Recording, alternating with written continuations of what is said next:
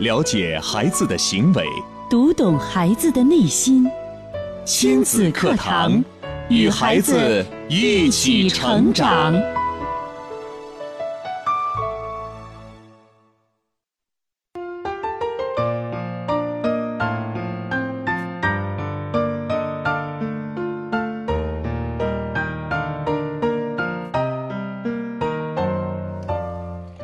听亲子课堂，做智慧父母。欢迎收听以心理学为基础的专业亲子教育节目《亲子课堂》，我是主持人袁明阳。我是主持人吴化。亲子课堂近日关注“保持一颗童心”，主讲嘉宾亲子课堂创始人、亲子教育专家迪兰老师，欢迎关注收听。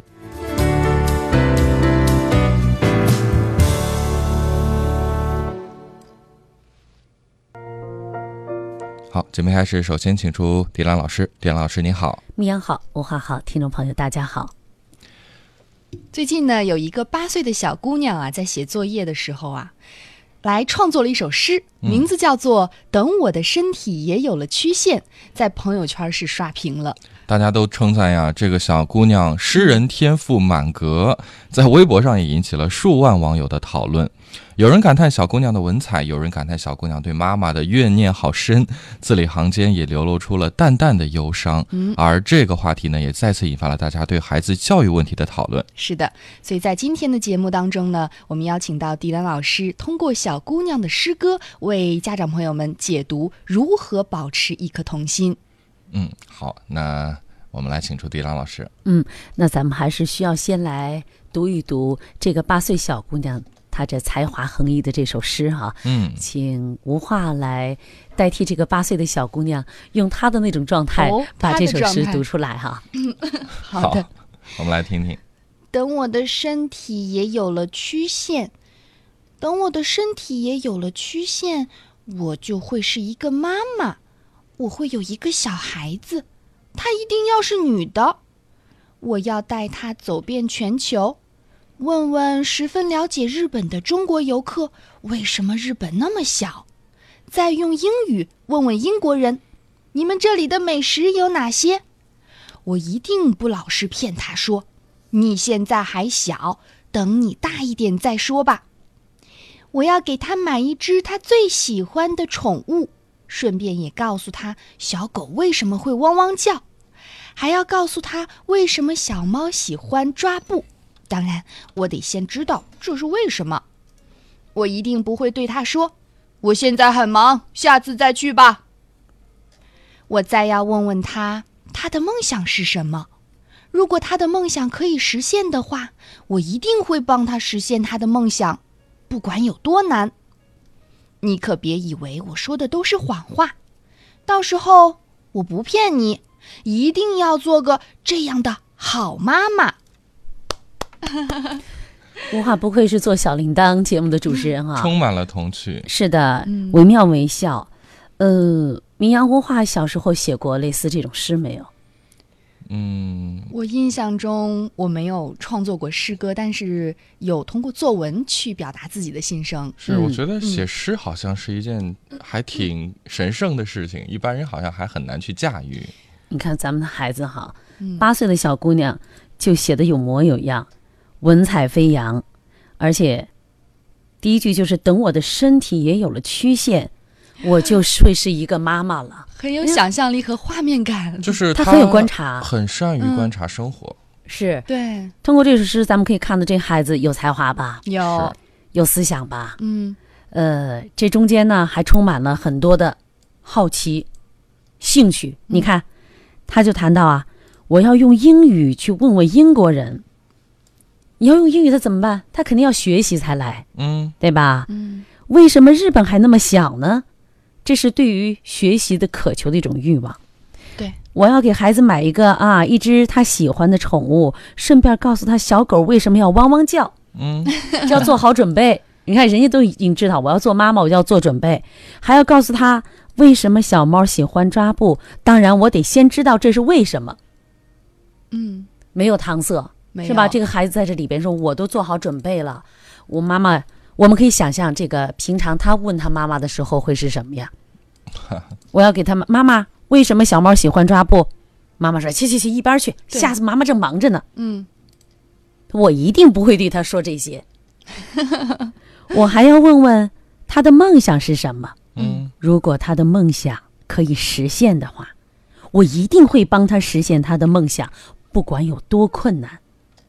嗯，我们很多家长呢，要是面对孩子说出一个大梦想的时候，有的孩子说我要当亿万富翁， 我要到星际月球上去。嗯，如果一个家长没有听过亲子课堂，没有相应的这个亲子教育的理念的话，他会怎么对这样的孩子说？别做梦了，嗯，孩子想什么呢？或者以小制之。你还想去月球呢？嗯，你你先就把先在家好好给我 待着，听话吧。对你先给我待好好待着听话就行了，还在那儿蹦呢，还在泥坑里蹦呢。嗯这幸亏这阿姆斯特朗啊哈、我们说他在泥坑里蹦的时候蹦到月球上，妈妈给予他了肯定，所以他就成了登月第一人了哈、是，所以我们从这首诗歌当中，一个八岁小姑娘，用她天真的、无邪的、又才华横溢的那种，又敏感捕捉的，又善于观察生活的那种心和眼，来感受到我们说这个孩子，他有着自己的一份梦想，嗯，他一定有梦想。那我要问问，我要有孩子，我要问问他的梦想是什么？嗯，说明这个孩子他的梦想没有得到妈妈的支持啊，肯定被妈妈掐灭了，是吧？是或就者妈妈会说太难了，放弃吧，换一个。所以我们中国的家长往往都是什么呢？嗯，往往掐灭了孩子们成长过程当中的无数梦想，然后等孩子成人的时候，我们又去慨叹、指责孩子的一事无成，是不是这样？是 这样，还真是这样，想想看， 很曾悲哀，很遗憾啊。就是孩子可能看到一件事情的时候，他就会生发出许多的想象来。嗯，如果这个想象没有达到，没有符合父母的这个心理预期，或者说是跟我们现实生活有一些大相径庭的话，我们家做家长的往往就说：“别做梦了，好好学习去。”嗯，我们不知不觉当中就掐灭了孩子很多的梦想。可是我们要知道，所有的梦想里边都可能集结着孩子们未来嗯成功的种子。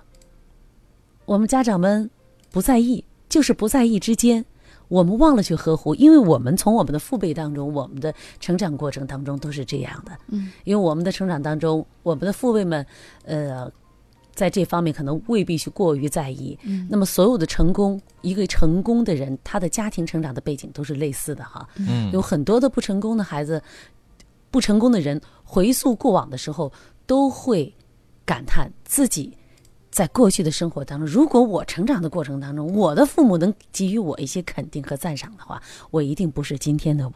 嗯，所以我们看到这个小家伙，这个小姑娘，在她的诗当中，她有充满了自己。就当然也有也有也有朋友会说到，哎，这孩子对妈妈的怨好好怨念好深呢、啊哈，这是一种调侃了。嗯但是我们可以看到，这个通过孩子的眼，通过孩子的心，他对这个世界充满着一份好奇，充满着一份兴趣，同时他也有作为一个小小的心灵当中，他对于诚信的这种这份责坚守，对，他知道我要有这个责任。嗯就是你看看，所以我们说孩子生来是引导我们的，是来教育我们的。嗯，可是现在我们很多父母认为我们比孩子高明。如果我们看一看这首小诗的话，我们看到这个孩子他是很高明的，他中间充满了童心，嗯，是吗？嗯他童心什么就充满了兴趣。哎，我要去问问，日本为什么那么小？我要问问英国人，你们这里的美食都有哪些？求知欲啊，对呀、我有情之欲，我有好奇心，所有的兴趣、好奇决定了我们孩子未来成长的方向。这当中呢，也有他的很多的梦想，梦想是什么融合在？我要问问我的孩子，他的梦想当中是什么？我一定要去帮助他实现，不管有多困难，而且还有一份责任和诚信。你可别以为我说的都是谎话，到时候不骗你，我一定做个这样的妈妈。言下之意是我的妈妈可能不是这样的妈妈。所以我们去追溯一下，我们可以考虑，就是我们想象一下，这个小姑娘，她的家庭是什么样的？嗯，这与之个相反的。那一定是这样了嗯啊！我问妈妈的时候，问妈妈一些问题的时候，妈妈肯定是总是骗我，你现在还小，等你大一 点，你再去说吧。嗯或者我就问妈妈：“妈妈，这个小猫为什么喜欢抓桌布啊嗯，？”这个妈妈可能就说不知道你别问了。嗯你管他呢，你先赶快把你的饭给吃了。：“所以这小家伙就说了，我得先知道，我回答我孩子问题的时候，我得先知道这他是其为什么。”他其实应该是看出来妈妈可能是不不知知道道，而或者且说这个妈妈搪塞他了，用了其他的一个道理编了一个理由。啊。嗯这个小猫觉得这花布上花很好看，小猫在磨指甲呢。 是啊，这里边有很多哈、你看我们中国人生孩子，这个养孩子往往有几个方面，嗯第一个传宗接代，嗯，嗯，是不是有这个？有我们生孩子要传宗接代。第二个，我们说叫有中国有句老话叫“养儿防老”，对，对吧？养儿防老，哎，等我长大了之后呢，我要有一个孩子，呃，能照顾我，呃，这个鞍前马后啊，这个身前身后能能能服侍一下。嗯、第三个，这个孩子是不速之客，不速 意外降意临 外来意客。外的意外的小天使哈。 然后呢，当然了，还有一个境界，呃，有一个境界是我我就喜欢孩子，呃，小孩子挺好玩的， 就是因为爱，这是爱的结晶啊。啊，我喜欢孩子，觉得好玩，跟小小宠物呀，养小宠物不是也是养小宠物吗？养个小孩玩吧，这是想象中吧？哎，这是一个境界哈，嗯这也是一种境界。嗯，它的出发点相对来说还更高一些积，极更嗯积极一些。无论说是传宗接代也好，养儿防老也好，还是不速之客也好，我们说从这个角度上来，包括还有一点，现在我们说有一些人就把孩子嗯生出来孩子当成商品，那这是。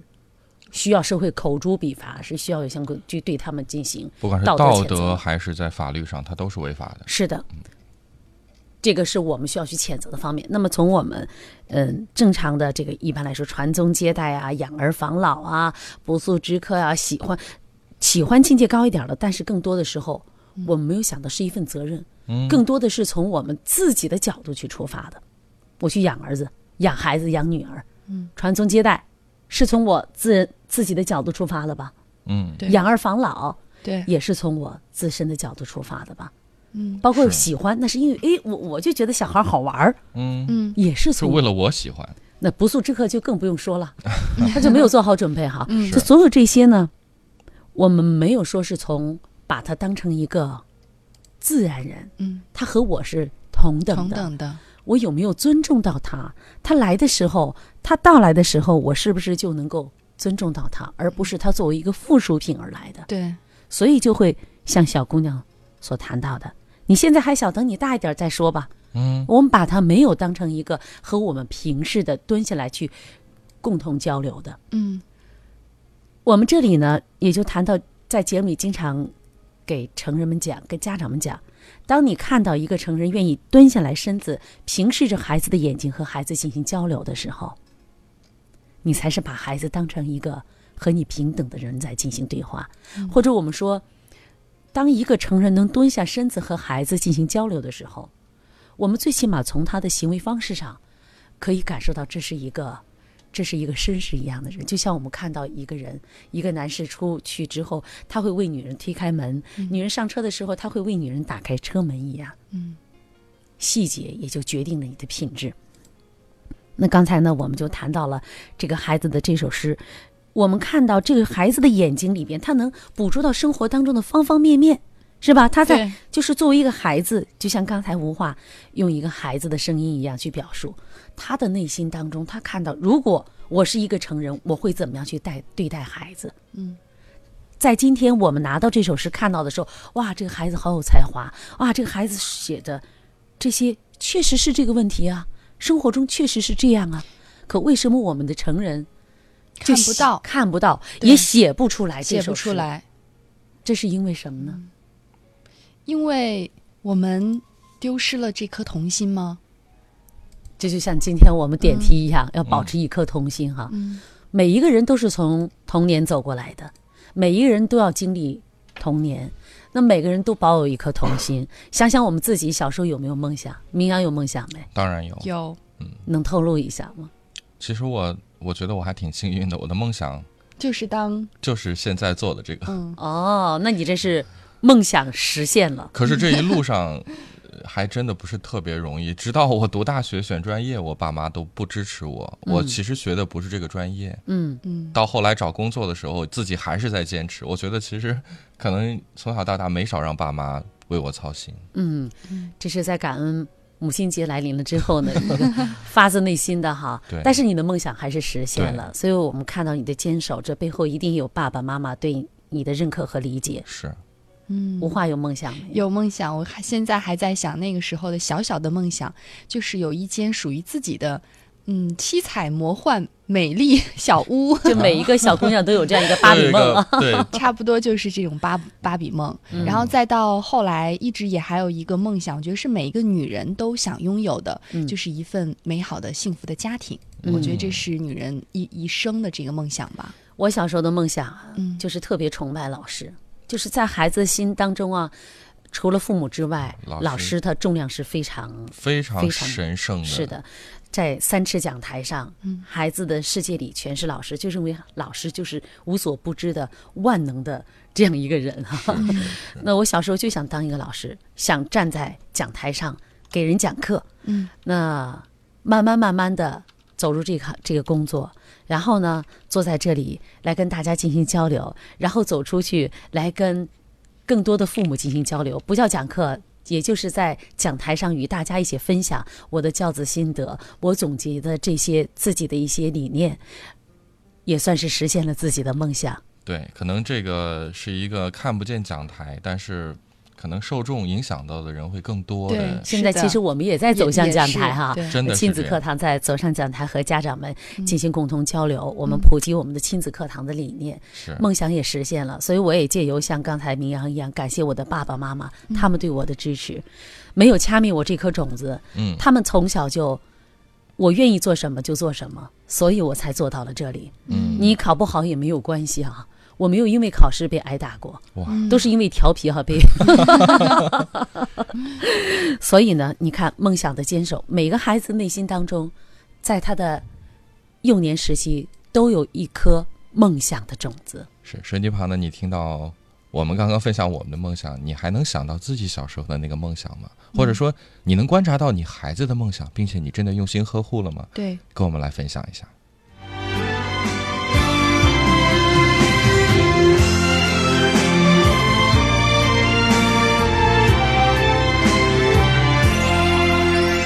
小时候，我以为你很美丽，淋着一群小鸟飞来飞去。小时候，我以为你很神奇，说上一句话语，惊天动地。长大后，我就成了你，才知道那只就是放飞的是希望，手抄的总是你。长大后，我就成了你，才知道蓝白黑白，写下的是真理，擦去的是公义。最权威的心理学理论，最实用的亲子教育方法，尽在以心理学为基础的亲子教育节目《亲子课堂》。让父母轻松读懂孩子的说明书。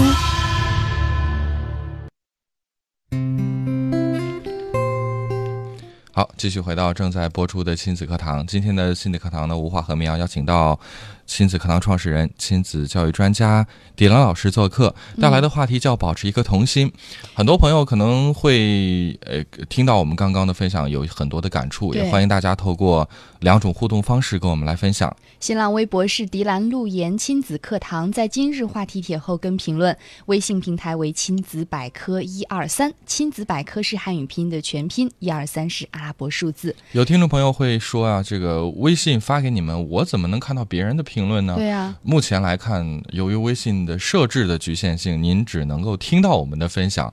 那如果你想看到的话，其实有一个工具，可能大家慢慢都忽略了，用的少了，就是微博。嗯您在微博的话题帖后直接跟评论，您不仅可以看到自己的，也可以看到别人的分享。嗯，也大是家互可以相学习啊。对，试一下。就有的时候我们老是运用，总是运用一些最新的哈，对，嗯这个媒介方式，然后就把一些便利的忘掉了，就是趋之若鹜。所以坚守是很很 很难的很难的。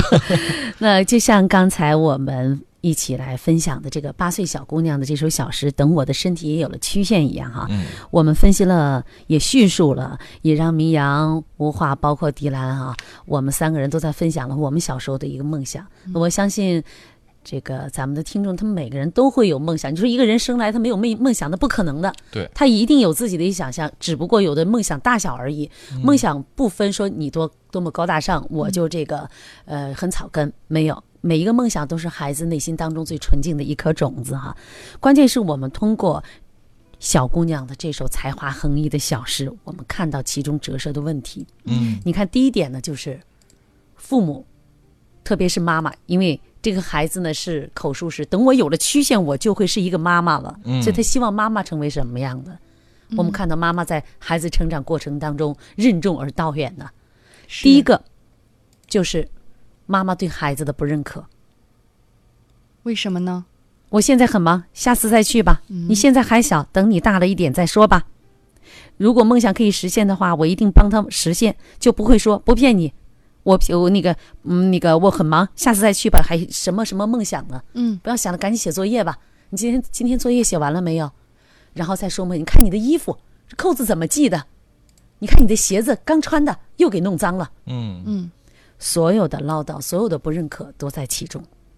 我们只是关注到孩子身上的问题，而没有看到孩子身上的闪光点。如果孩子有闪光点，这个孩子就不会有这么多的感叹了。我得先知道这是为什么，再去告诉他，这有妈妈的搪塞。嗯，我一定不会对他说我现在很忙，下次再去吧。这是其中的一个表现。那么通过这首小诗还可以看到，第二点，这就是第二点了。嗯，家长对孩子的欺骗，看到没有？嗯，在这首小诗当中，你可别以为我说的都是谎话。到时候不骗你，我一定做个这样的妈 妈。由此可见，这个孩子在生活当中， 经常被妈妈 骗。你别以为我说的都是谎话，因为现在孩子就告诉你，妈妈，你说谎话，我早都知道，我早都认出来了，嗯，我我只是不揭穿你罢我了。特别想知道妈妈看完孩子的这首诗是怎么想 的，妈妈才发现原来自妈妈己的也这许些自以为是，到早都底已能经看出来孩子是在表达自己的心声吗？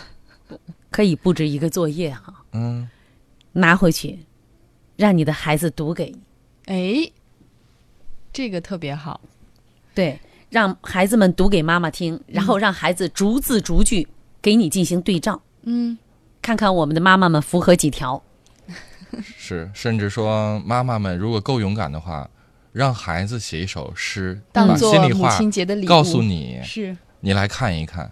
但是前提一定得得得保证，就不能说看到诗之后，可是现在大部分的孩子已经没有自己的独立思考，他他会喝着妈妈，就是妈他妈已都经是为我好，妈他啊妈已想经让我知当什么，道我已觉得经知很道好妈妈，要的是什么。然后你们知道为什我爱么妈吗妈？？你知道是这是为什么吗？嗯，因为当他不符合妈妈的要求的时候，妈妈的爱就不在了，妈妈就会出尔反尔。你看我们的标准就是不一样的。是妈妈心情好的时候，宝贝儿乖乖，嗯哎，这个宝宝想干什么都可以，嗯上蹿下跳，在地上打滚儿都都行，因为妈妈这会儿心情愉悦。是，可是当妈妈不开心的时候，嗯生活当中碰到一些枝枝万万的时候，有一些小挫折的时候，回到家里，你一看看到孩子上蹿下跳，这个妈妈可能气就不打一处来，对，那立马就我老是坐那儿，你想干嘛呢？嗯，整天就是这样，那可能他的词儿比我的还多哈。 这个排江倒海一般，就变得很暴力了。嗯，然后这个孩子就无所适从了，因为妈妈的标准不一样啊。经常会变。同样是在这样一个环境当中，我今天我昨天上蹿下跳，妈妈很开心，没有指责；我今天上蹿下跳就不可以，嗯，你这个可能到了明天，妈妈心情好了，我又可以了，然后孩子就会察言观色，然后妈妈一进门儿，今天心情不好，好，我就知道该怎么样。嗯，那有人会讲，哎，这孩子挺懂事嘛，可是这种懂事是在哪里呢？是基于什么样的条件下呢？害怕。对，还有就是，嗯，刚才也吴话也谈到了一点哈、那就是我们也提到，除了这些之外，那么其他的就是孩子们已经没有自己的标准了，因为当他一他旦为说了出妈妈，一旦说出不符合妈妈的标准，那么他很可能带来的就是惩罚，对，很可能带来的就是他要为此付出的代价。代价，嗯那么他为了让自己自己的免受惩罚 免受惩罚，不付出代价，或者让自己所受到的伤害降到最能低能点，让自己安全一些。把自己的能嗯被受到的伤害降到最低点，嗯，他可能就会去违心的去迎合自己的母亲，迎合自己的妈妈的要求，于是慢慢慢慢，反正有人代劳，我一说什么就错，我要求去做着，妈妈就呵斥，就制止，就吵我，就可能。不允许我怎么怎么样，不允许我玩儿，不让我出去玩儿，不允许我交朋友，不允许我看电视，不允许我看动画片儿，罚我不能去玩儿游戏。那么，与其是这样，不如我就顺从妈妈，然后我就可以得到好处。于是乎，慢慢慢慢，这个能力，丧失了，那就妈妈什么我不用思考，对啊没我有不用自己行的动人生了。因为有妈妈给我来进行这个设计，那我就等待着妈妈去做就好了。妈妈告诉我的永远是正确的，我何必要费那么大的劲做出来的还被妈妈给否定呢？嗯，是吧？这就是我们妈妈你在生活当中给孩子设定的标准。另外，我们通过这首小诗可以看到，家长们不愿意走进孩子的内心，家长们应该很愿意走进孩子的内心啊，但这首小诗折射出来的是什么？家长完全没有走进孩子的内心。嗯我要问问他的梦想是什么。如果他的梦想可以实现的话，我一定会帮他实现梦想，不管有多困难。嗯，不管有多困难，什么概念呢？我会去营造各种各样的条件，我会去用一切条件去帮助孩子实现他的梦想。有没有一个孩子说：“哎，我的梦想长大就是当黑黑帮老大了？” 就所有孩子在内心当中，他在刚刚，嗯在心里边种下来这颗梦想的种子的时候，他一定那个梦想都是非常美妙美好的很美好的，嗯，是吗？就像我还记得我儿子，他的梦想是成为变形金刚，嗯，擎天柱， 那是一个很美好的匡扶正义，对，是吗？每一个孩子心中，他都有一个英雄，都有一个超人，都有一个蜘蛛侠的梦想。对 嗯，他都这个梦想的种子，我要问问他的梦想是什么？这就是我们必须要了解。作为亲子课堂的父母，亲子课堂的父母，你要知道我们亲子课堂的理念，我们对亲子课堂父母的标准。第一个，你能够基本要求就是满足孩子他物质和生活当中，你能不能告诉他，小猫为什么喜欢抓妈去去抓布，对吧？为什么小狗会汪汪叫？基本的生存需求，我们说马斯洛的这个生存需求，那么我们满足了生孩子的这个物质方面的，还有他对这个学习方面的这种需求。另外一点就是，或者我们说亲子课堂对父母的要求，就是深层的要求。嗯，深层次的要求是什么？就是你能不能融入孩子的灵魂，走入孩子的内心，去呵护到孩子的这份梦想。所以今天呢，我还带来了一首这个纪伯伦的《孩子》。嗯，呃，我想把这首诗读给大家，能给我配点音乐不？好的，因为明阳和吴化他们在选择音乐方面都是高手，所以呢，我今天就没有给自己准备音乐。那我想在节目最后呢，这个来写取纪伯伦的《孩子》这首小诗，这个希望大家呢也可以，如果方便的话，在网上可以打开来和我一起来跟随《孩子》这首诗，去体会一下孩子带给我们的那份美妙。